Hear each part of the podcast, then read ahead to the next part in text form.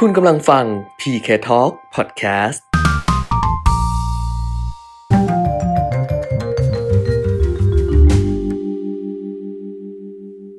สวัสดีค่ะ คุณผู้ฟังทาง PK Talk Podcast นะคะ รวมถึง Exclusive Member ใน Line at PK Talk กันด้วย หลังจากเราหายกันไปสักพักหนึ่ง เพราะว่าตอนนี้นะคะ ต้องบอกกันเลยว่าทีมแอดมินแล้วก็ทีมงานของ Line at PK Talk นะคะ รวมถึง PK Talk Podcast เนี่ย ก็ทุ่มสัพพะกำลังไปที่การผลิตรายการนะคะ ผ่านทางเพจค่ะ เป็น Facebook เรียวลงทุน คิดว่าหลายคนก็คงจะได้ติดตามเรียวลงทุนแล้วนะคะเรามี Facebook Live ทุกวันเลยตั้งแต่ 10 โมงนะคะ สรุปประเด็นเศรษฐกิจสรุปข้อมูลต่างๆ นานาเนี่ย มาฝากคุณผู้ชมคุณผู้ฟังกัน ก็คิดว่าหลายคนคงจะได้ติดตาม แต่สำหรับคนที่ติดตามในพอดแคสต์เราก็ไม่ได้หายไปไหนนะ เราก็จะพยายามผลิตงานแบบนี้มาฝากกันนะคะ เช่นกันกับคุณผู้ฟังที่เป็นสมาชิก Exclusive Member ใน Line at PK Talk อาจจะต้องรอกันนิดนึง แต่ว่ายังไม่ไปไหนค่ะ ยังจะมีชิ้นงานดีๆเนี่ยมาฝากกันเหมือนเดิมสำหรับวันนี้นะคะ สิ่งที่เราจะนำเสนอกันก็คือคอลัมน์ปิยมิตรพิชิตหุ้นนะคะ EP นี้เป็น EP ที่ 6 ค่ะ เป็นคอลัมน์ของคุณปิยมิตรยอดเมือง ที่เขียนในนิตยสาร Stock Focus ฉบับประจำเดือนมิถุนายน 2564 แล้วเดี๋ยวใกล้ๆกันเนี่ยทีๆเลยนะ เดี๋ยวจะมีเดือนกรกฎาคมมาฝากนะ แต่ตอนนี้เอาเป็นของเดือนมิถุนายนกันก่อนว่า สิ่งที่คุณปียมิตรเขียนในปียมิตรพิชิตหุ้นนะคะ ใน Stock Focus นั้นเป็นเรื่องราวอะไร น่าสนใจมากน้อยแค่ไหน เดี๋ยวเราไปติดตามกันเลยกับหัวข้อ มหาเศรษฐียังรู้พลาด คนฉลาดยังรู้พลังค่ะ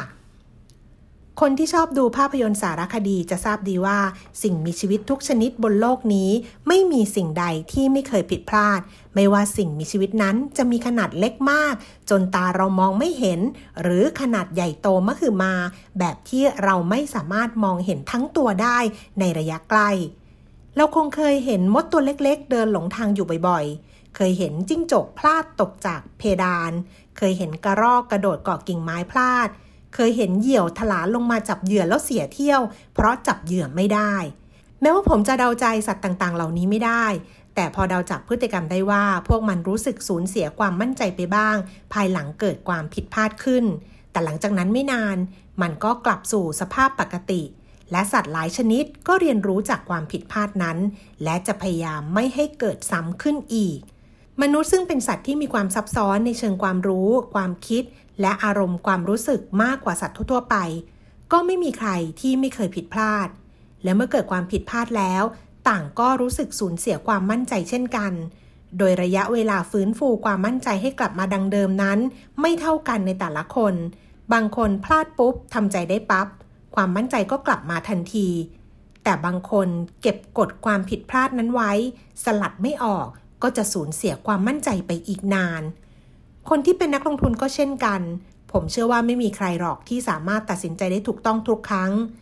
แม้ว่าเป็นนักลงทุนที่ประสบความสำเร็จมากๆก็ตาม ผมเชื่อว่าสิ่งหนึ่งที่ทำให้คนที่ประสบความสำเร็จในเรื่องต่างๆ รวมถึงการลงทุน เพราะว่าเขาสามารถบริหารความผิดพลาดได้ดี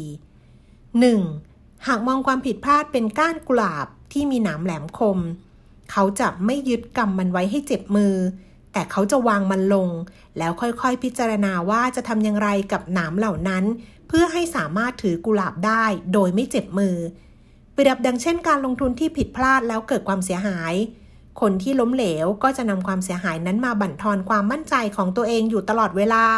ไม่กล้าที่จะลงทุนเพราะคิดไปว่าเดี๋ยวมันจะเสียหายแบบเดิมๆอีก เท่ากับกำหนามกุหลาบไว้ในมือตลอดเวลา โดยไม่ปล่อยวาง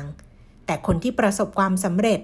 เขาจะวางมันลง และหาวิธีที่จะถือดอกกุหลาบโดยไม่เจ็บมือ ซึ่งมีมากมายหลายวิธี เช่น ลิดหนามออก หรือใส่ถุงมือหนัง หรือหาอะไรมาห่อหุ้มก้านกุหลาบนั้นก่อนถือเป็นต้น 2. เขาจะใช้ความผิดพลาดเป็นบทเรียนนำมาพินิจพิเคราะห์ว่าอะไรคือสาเหตุของความผิดพลาดนั้น พื่อจะไม่เดินซ้ำรอยเดิม เช่นนักลงทุนบางคนใช้เซนส์หรืออารมณ์ความรู้สึกของตัวเองเป็นหลักในการตัดสินใจลงทุน แต่ปรากฏผลว่าการตัดสินใจผิดมากกว่าถูก คนที่ล้มเหลวก็จะพยายามทำแบบเดิม เพราะต้องการเอาชนะมันให้ได้ เพราะเชื่อคติว่าความพยายามอยู่ที่ไหน ความสำเร็จอยู่ที่นั่น ซึ่งแท้จริงแล้วหาเป็นเช่นนั้นไม่ เพราะหากความพยายามนั้นตั้งอยู่บนพื้นฐานของความเขลา พยายามไปเท่าไหร่ ก็ไม่มีทางประสบความสำเร็จ คติเดิมจึงกลายร่างเป็น ความพยายามอยู่ที่ไหน ความพยายามก็อยู่ที่นั่น แต่คนที่ประสบความสำเร็จเขาจะเรียนรู้จากความล้มเหลว ใช้มันเป็นครูอาจารย์ที่คอยเตือนสติอยู่ตลอดเวลาว่า อย่าทำเช่นนั้นอีก จะไม่ตัดสินใจด้วยเซนส์ของตัวเอง แต่จะตัดสินใจบนพื้นฐานของข้อมูลข้อเท็จจริง นักลงทุนทุกคนผิดพลาดได้ แต่คนที่ผิดพลาดก็สามารถประสบความสำเร็จได้ และคนที่ประสบความสำเร็จก็มีโอกาสผิดพลาดได้ ประเด็นสำคัญก็คือ อย่าไปกลัวความผิดพลาด แต่จงควบคุมให้ความผิดพลาดเกิดน้อยที่สุด และให้น้อยกว่ามากๆ เมื่อเทียบกับสิ่งที่ตัดสินใจถูกต้อง และจะต้องควบคุมความเสียหายในกรณีผิดพลาด ให้น้อยที่สุดด้วย ให้น้อยกว่าผลตอบแทนที่ได้รับเมื่อตัดสินใจถูกต้อง แค่นี้ ความผิดพลาดก็ทำอะไรเราไม่ได้แล้วครับ และทั้งหมดนี้นะคะก็คือปียมิตรพิชิตหุ้น EP 6 ค่ะ เป็นงานเขียนของคุณปียมิตรในนิตยสาร Stock Focus ประจำเดือนมิถุนายนนะคะ เดี๋ยว EP หน้าจะเป็นเรื่องอะไรเรากลับมาติดตามกันค่ะ